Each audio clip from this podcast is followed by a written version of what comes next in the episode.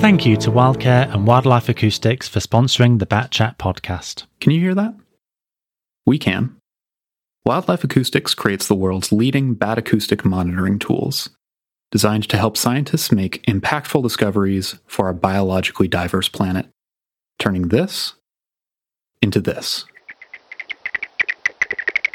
Visit wildlifeacoustics.com to learn more. Wildcare are committed to supporting the ecology industry and are specialists in supplying a large range of monitoring, conservation, and habitat management products, as well as equipment hire and service and repair. With a large range of products coupled with friendly and expert help and advice, Wildcare is a favourite supplier for ecologists nationwide. Go to wildcare.co.uk to see the full range and quote BatChat at the checkout for 10% off all bat detectors and bat boxes.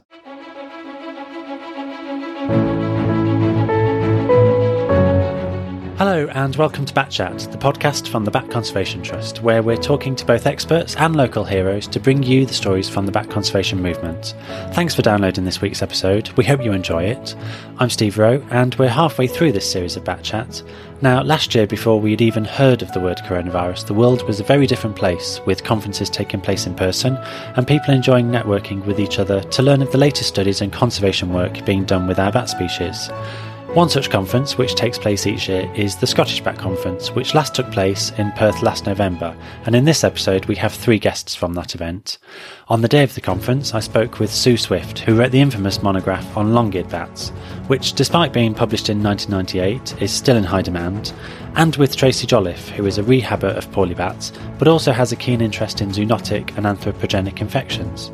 But before that, on the eve of the conference, I caught up with the Bat Conservation Trust's Scottish Bat Officer, Liz Farrell, who had been spending the afternoon getting things ready in the conference centre, ready for the following day. So it's the day before the Scottish Bat Conference, and I'm sat in a bar, relaxing. with the Scottish Bat Officer and a load of other BCT staff. Oh, goodness. Uh, Liz, how long have you been the Scottish Bat Officer for BCT?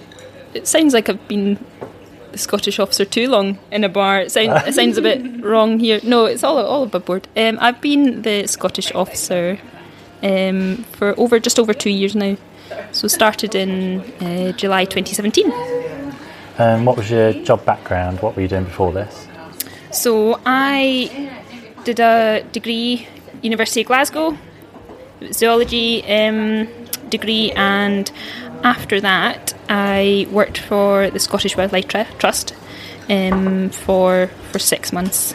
Um, I then did a bit of consultancy, so that was for a year, um, and and that was my short history before BCT. and why bats? What was it that made you move away from all that stuff and move into bats? Um, there just hasn't really. I mean, I love all wildlife, but when I was on holiday in Wales and I saw a roost emergence, pipistrelle roost emergence, I've just never really felt like that before when I've watched wildlife. They were just swooping right above my head, and I just thought, wow, they're really quite magical um, and intriguing, and I just instantly then wanted to learn more about them. Um, and yeah, it's just my kind of I've just got this fascination with them. Um, they're so intriguing, and there's so much still to learn. It's just yeah.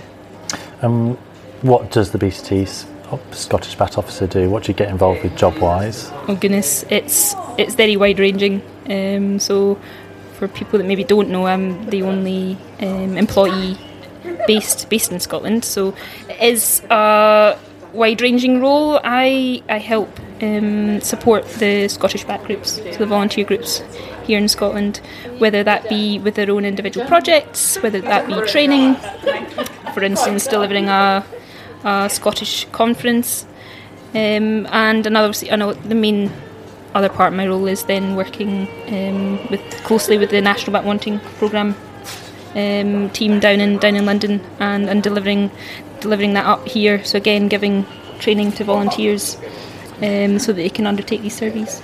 And you mentioned Scottish bat groups there. How many bat groups are there in Scotland? So putting you on the spot. I should I know I should know. There's there's one that's just gone into hibernation, unfortunately. Though I'm sure they will kickstart at some point in the future. So I think at the moment we've now got 11, 11 okay. active active groups. And why does BCT put these regional conferences on? I there's I mean there's, there's a variety of reasons, but the main one is to have some sort of event where bat workers can come together. You know, particularly in in Scotland, you know, where bat workers are so spread apart, um, and it's just nice to have one event in the year where we can kind of all come together, um, catch up, but also you know learn something about bats. And certainly, I've already learned um, a few things. Uh, ahead of the conference tomorrow. Obviously, I've had a look at a few of the, the presentation slides already, cheekily, um, and I've, I've already learnt some new things. So, yeah, I think it's just bringing people together and actually just sharing uh, some updates on, on bats as well. So, how many bat workers from Scotland will come to tomorrow's conference? We have 115 booked on, and that is pretty typical. What's nice. Um, that's a good a good number to have altogether. And how much work goes into organising a conference like this? so I am quite particular. I do keep a really good timesheet actually, so I can tell you exactly. It's 24 days of, of my time, um, and obviously that is spread across quite a, a few months. So a lot uh, of work then. So yeah, it is, it is quite a chunk chunk of my work. Yeah. And obviously we'll be hearing more tomorrow. But is there much bat research taking place in Scotland? Because most of it's you know upland areas, highlands, yeah. Yeah. areas like that. It's quite sparse, barren landscape. Yeah, and you know, if you'd asked me kind of two months ago, oh, you know, there's, there's, there's so many so many gaps. But actually, when I dig in to areas well, I actually find that there has been work done. It's just, you know, the data storage and actually knowing what has been done that can be the tricky bit. But no, I mean it. It is a thing um, with the area being so remote, population levels being low. There is there is lots of gaps um, across our highlands, but not not just the highlands. You know, um, other areas as well in Scotland. And a big feature of Scotland is obviously all the islands on the north and the western coasts. What about those islands? Of those ones that have been surveyed, are there bats there, or do we really not know that much about them? Yeah, so again, if you'd asked me a year ago, I would have been like, ah, there's been nothing done. And I've actually spent a bit of time this summer um, going to some of the islands. And Islay, as an example, um, Paul Racey had done um, some work on the island before. Found um, found out that he'd uh, monitored a, a natter's roost um, on the island, and actually our islands are really really great for bats, from what I can tell um, so far. Um, some of them have as, as many as six species. Um, obviously, the more far-flung ones it's, is the hardy common pipistrelle, but but no, there's quite a bit of diversity on there.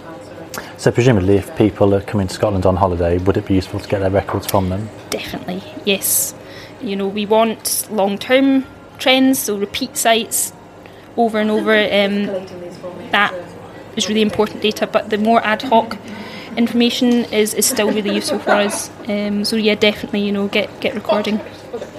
And how many bat species are present in Scotland? so I always say ten.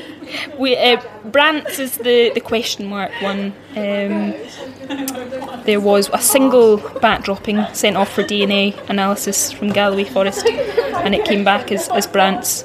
Um, so let's let's say ten. Let's be optimistic. Uh, maybe we just need to do a bit more work and uh, find out.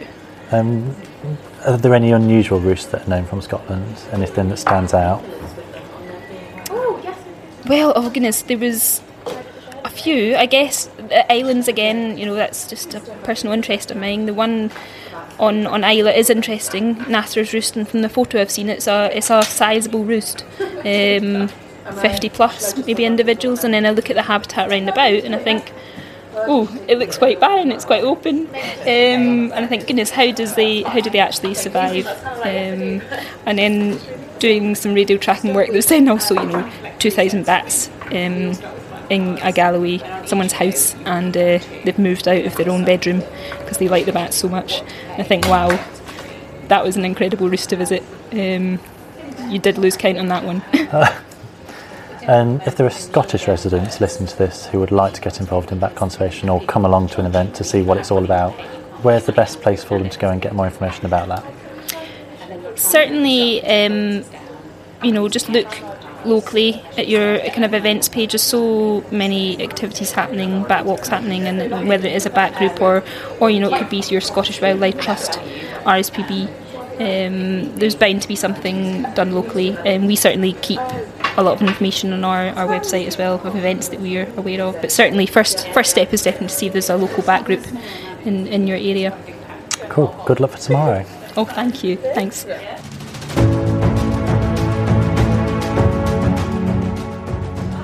So it's the following day, and the Scottish conference is well underway, and we're in the first coffee break. And I've managed to grab a few minutes with Sue Swift. And Sue is probably best known for publishing her monograph on long-eared bats, which was published back in 1997.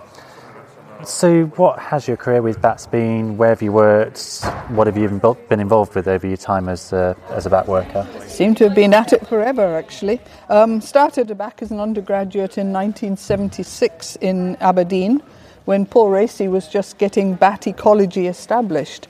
Um, I did an undergrad project with him, and then we followed that up with the first major field study of ecology and behaviour of bats in, in Scotland, and that, that took us three years. Um, we followed that up. I followed that up 30 years as a research fellow on and off in the University of Aberdeen. Um, after the initial study, I really went on to more um, conservation biology type things. I did um, the first study really on the effects of timber treatment chemicals in, in bats. We were able to show how damaging things like lindane were and were instrumental in getting um, chemicals based on permethrin to replace them. Um, after that, I did a var- var- variation of projects. Um, my favorite one was on how gleaning bats, I've always been fascinated by gleaning bats and how they work. Working with a German colleague, uh, we did a project on how these gleaning bats perceive their prey, how they capture their prey, and how their echolocation structure matches with their morphology to allow them to glean. Um, it was absolutely amazing project and also enabled me to keep little um, colonies of natterers and brown long-eared bats in a, in a field, uh, a flight room, which I found utterly fascinating. Um, it was a life, beginning of a lifelong love affair with these bats. I've also worked on um, a project to design and build heated bat houses as mitigations um, for replacing um, lost pipistrelle roosts. And my latter part of my research um, career was on uh, sampling and testing bats for EBLV viruses in Scotland, which took us eight years as a major project uh, sponsored by SNH. At the same time as all this, I was doing uh, consultancy part time. I was one of the first consultants in Scotland, and I did that full time from about 2010 until I retired two years ago and found some very interesting projects in that too. So it's been an amazing life with that. I was yes. going to say, it's only, a, only a small amount of things then. So in 2009, you were the first woman to receive the Pete Guest Awards. How did that feel and, how, and do you think the gender balance in, in bat workers has been restored now? Well, the first thing I'd say, I was very surprised to win it, and I was also very honoured to win it. It didn't actually occur to me at the time that I was the first woman to win it. I was kind of used to being one of the very few women in bats and research. But yes, the gender balance has undoubtedly been restored. Women more than hold their own in bat conservation at the moment, and we have a very, very worthy winner this year. So, yes, I think the answer is, is that it definitely has, yeah. And what was it that made you write the monograph for the long-eared bats? Where did it come out of? Um, there was a colleague actually who was asked to write one on pipistrelles, and for some reason turned it down, but said, "Oh, if you want a good one on brown long-eared ba- or long-eared bats, just go and ask Sue Swift." um, so I was sort of trapped into doing it. Um, at the time, I had a lot of other things in my life and didn't realize how long a book would take. But I'm really glad I did it in that uh, it pulled together all the research at the time. It was fascinating to write and uh, it was an achievement. And it's something that's still referred to now. I mean, I've got a copy myself and I still refer it to it even now. So. I read it actually before this podcast. I hadn't read it for years. and uh, it still holds up remarkably well. So, yes, I'm, I'm quite proud of that. And just in a bit of a crash course, which I know is difficult in the time we've got, but can you just tell us a bit more about the ecology of long-eared bats? Well, I've written down just a few things because, as I say, that you could spend a lifetime on this. Um, they're small bats. They're, in case of um, brown long-eared bats, they're relatively common and widespread in Britain. They live in houses. They're one of the most recognizable species and the best known to the public. They live in small colonies. They fly slowly. They have huge ears. They forage by gleaning, mainly in woodland. They use their big ears to listen for prey sounds. They echolocate very quietly, which makes it difficult to pick them up on bat detectors. They mate in autumn and winter. They hibernate in trees, buildings, and caves. They produce one young a year, and the young learn to fly in the roost. Although our two British species are very similar to look at, they have noticeable differences in their ecology and behavior, which makes them fascinating to learn. They also do this um, speciation. There's lots of different now. Uh, the more we see of genetics, the more we realize how many different species of long-eareds there are, which is another story altogether, but fascinating. And you've mentioned gleaning a couple of times now. Just for listeners at home who don't know what that is, can you just quickly explain that for us? Gleaning is taking um, prey at rest from surfaces rather than catching it aerially. So they could be crawling along the ground and picking it up, or hovering above trees and picking it up, or foraging right in among the bushes and just grabbing insects off the vegetation. You need to be able to fly slowly to do it, obviously, and you need to be able to detect the prey, which is the really interesting thing in clutter. And that's why they've got such wide um, wing membranes, isn't it? So they can yes, actually slow indeed. down. They have low, low wing loading and uh, they, they can hover and they fly very slowly, which you can only do if you've got very broad wings. And something that's quite typical of finding long-eared roosts is finding evidence of their feeding perches. Um, what moth species is so big that long-ears need to hang up and eat it? Well, I was actually thinking about that, and yeah, when you're an eight gram bat, most moth species are quite big. Your average noctuid moth, which is what a lot of the ones we get certainly up here are, weighs between 100 and 150 milligrams. Now, that to an 8 gram bat is roughly equivalent to you having to, at full pelt, catch a live chicken, catch it, kill it, and eat it. So it's not surprising they use, the, they use these. Also, moths tend to be quite physically big, therefore, they need their thumbs to, to, to process it, to manipulate it, to get the, the nasty, chewy bits off. Which is why they use these. They're not, they're not all moths by any means. I mean, you tend to notice things like large yellow underwings um, because they tend to be in heaps. But in fact, if you look in a, under a perch, you'll find a lot of other things. I've found um, remains of a lot of things like small chafer beetles, mm-hmm. which they trim the, the, the, elytra and the legs off, um, even large lace wings and a variety of other moths as well. So they, they, they take quite, a, all, probably most of their larger prey to these little perches, which are often in a porch or a barn or something, somewhere they can get in easily. And they also use them to have a little rest and a groom and maybe, you know, just think what they're doing. The wings that we're seeing are only those that they're taking back to the to the feeding perch. Presumably, they're eating a whole range of other species as well that we Ex- don't get. See. Exactly. early studies, way back in the 20s, um, dietary studies on these bats were entirely done through feeding perches, which led to the sort of the myth, if you like, that they are totally moth specialists.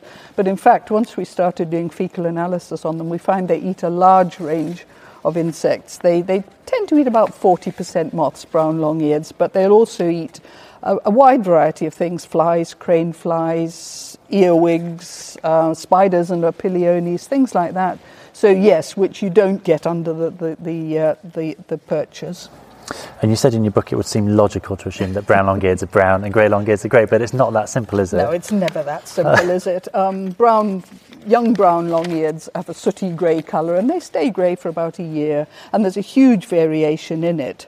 Um, so telling one from the other is really quite quite a, a, problem. But there are there are factors you can use, and the experts on grey long-eareds tell me that the best ways to do it is not to look at the the hair colour but to look at the, the banding along the hairs. So you blow gently on the dorsal fur of the back of the bat, and the grey long-eareds tend to be universally dark grey, okay. whereas the brown long-eareds have sort of stripy zones, a, a pale zone and then a darker one and then a pale one. That's a good way to tell them. Face color is much more reliable than hair color. So if it's if your bat's got a dark brown, almost black face, it's probably a grey long-eared. If it's got a gr- browny pink face, it's a it's a brown long-eared. Tragus shape is very distinctive, whereas it's long and thin in the brown long-eared. It's straight in the at the front and then with a distinct convex loop in the grey long-eared. And the final one is that brown long-eareds are slightly smaller bats, although there's a lot of overlap, but they have long, thin thumbs. So the way to do it is to measure the thumb length, measure the forearm length, and then take the ratio. Um, it's much higher in brown long-eared bats, and that separates them completely. If anyone ever has to do it, it's about 19% in brown long-eareds and 14 in greys. And that takes account of the individual size variation in bats as well.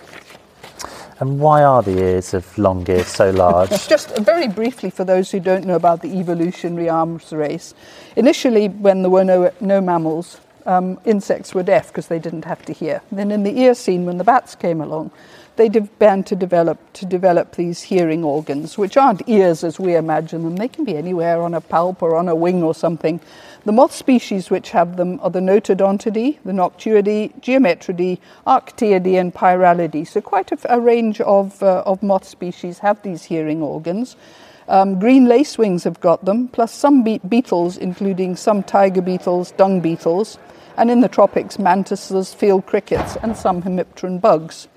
Now, what happens is that um, the reason long eared bats' ears are so big, it's been found that they act as an acoustic horn and they magnify sounds at low frequencies. And the best frequency that a long eared bat's ear can detect and magnify is 12 kilohertz, which is exactly the frequency at which a moth's wings flutter.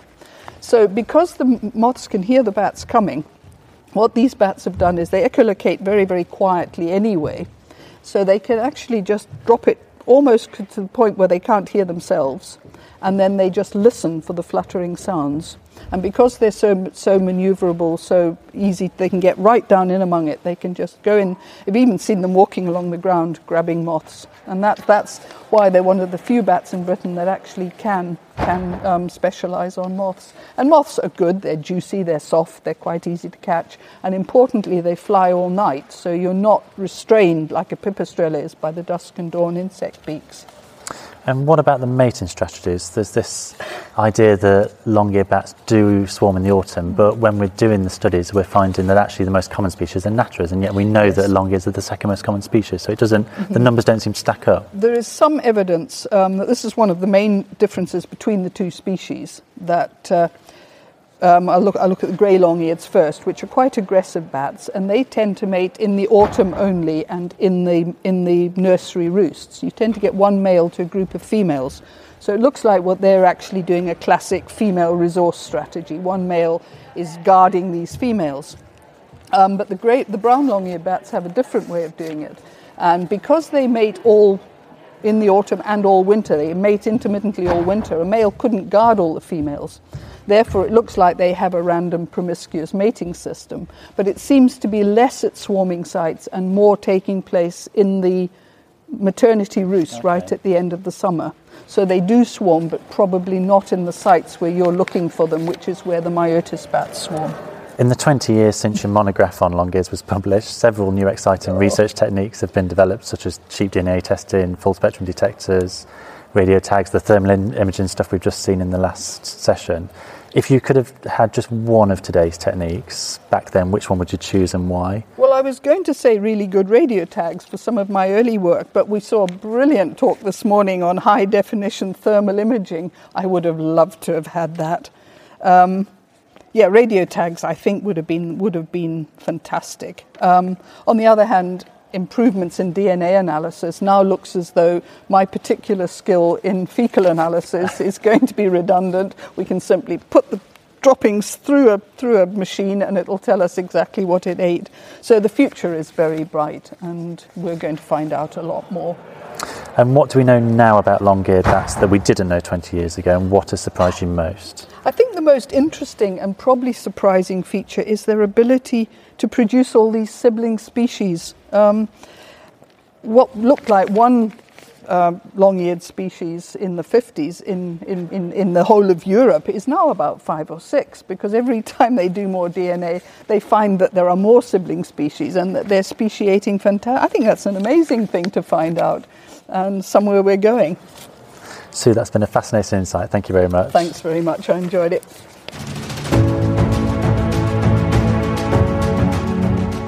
So it's the afternoon session here at the conference, and I've grabbed a few minutes with Tracy Jolliffe. Tracy, what, what, what is your background in rabies or medicine? What's your job at the moment? Um, I originally started as a veterinary nurse, and I did that for quite some time, and then went to university as a mature student and retrained as a microbiologist. So I've done both bacteriology and virology, and I've also done three years in the rabies research labs down in Weybridge. So, first question what is rabies? Uh, rabies is a viral infection.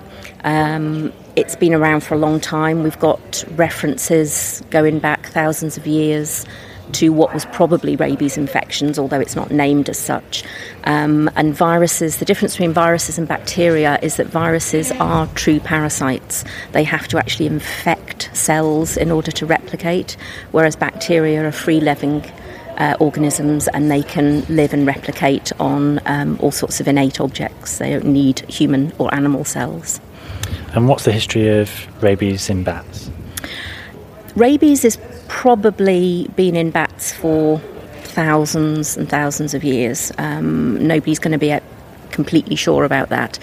Um, in terms of bats in the UK, the first bat we had with rabies was a Daubenton's on the south coast, and that was back in the mid 80s. And first of all, we thought it was probably just a migrant. You know, it'd come over either assisted passage on a ship or just flown the short distance over the channel. So we weren't too worried about it. But then a few years later, we found a juvenile Daubenton's in Lancashire, and that was when we realised that we actually had it endemic in some of our bats. And which species have been confirmed to have it so far? In the UK, it's primarily Daubenton's. That's where most of the cases are. And recently, we've had a few cases in Serotines on the south coast. We hear about European bat lyssavirus type 1 and type 2. What's the difference between type 1 and 2? It's really just a genetic variation. Um, there are 18 different species of um, rabies virus, uh, and they split into different groups. And European bat lyssavirus 1 and 2 are both fairly closely related to classical rabies, which is genotype 1. As bat workers, we hear about having uh, pre exposure vaccinations as being important, but that guidance is slightly changing with Public Health England at the moment. Are gloves still the best first and foreline of defence? Absolutely. Um, there's something called a chain of infection that all infections um, follow, and there have to be all these different things in place in order to one in- infection go from one organism to another. And what we're worried about is from a bat to a human. Um, so you just have to break that chain of infection at one point, and the easiest way to not get rabies is not get bitten. So, learning how to handle bats correctly is very important, and wearing gloves because it doesn't matter what your vaccine vaccination status is. If you're not going to get bitten, then you're not going to get rabies. It's as simple as that. And why is it that bats can cope with the virus? Um, and are there any cases of humans having survived rabies exposure without vaccination? Um, we think that bats are the original host for rabies, and one of the reasons is probably, although it's never been confirmed, is that bats are a very ancient um, group of animals. They've been around in their current form for a very long time. So we think that they've just evolved to live with the viruses um, because they are renowned for carrying lots of different viruses that they cope with fine, but if they spill over into other species, can cause quite serious problems. Obviously, rabies doesn't get a great press given the severity of the consequences of it going undetected in humans. As bat workers, is there anything that we can do to improve the image of bats having rabies? Um, I think we just need to supply the facts to people. I mean, rabies is a huge problem globally, um, but 99% of rabies cases across the world are from dogs. So that is the huge reservoir that, that we need to be concerned about from a global point of view. Um, so rabies in terms of bats, it's a very small percentage of one or two species in the UK. So I think we need to emphasise that. It's, even if you come across that species, the chance of them having rabies is still going to be very small. Um, and just emphasise the fact that we do take precautions. You know, there is an effective vaccine, um, and wearing gloves and correct handling is, is going to um, prevent people from being exposed in the first place. Great stuff. Tracy, thank you very much. Cool. My thanks to Liz, Sue, and Tracy for taking time out of the conference last year to come on the show. The various links to their social media accounts are in the show notes. And the 2021 Scottish Bat Conference is taking place online on Saturday, the 6th of March, and bookings for that event are now open on the BCT website. And again, the link is in the show notes. And if you enjoyed this episode, why not share with us what your favourite ever encounter with a long eared bat has been by using the hashtag BatChat. That's it for this episode, but we will be back in two weeks' time in the new year with the Chief Exec of the Bat Conservation Trust, Kit Stoner, who will be revealing what it's like to run BCT as an organisation, and will also be giving us the latest news on the status of the British Bat Survey, an upcoming nationwide project, so don't miss it. Everyone here at the Bat Conservation Trust wishes you all the very best for the festive period, whatever you're doing this year, and we look forward to sharing more stories with you from the world of bats in the new year.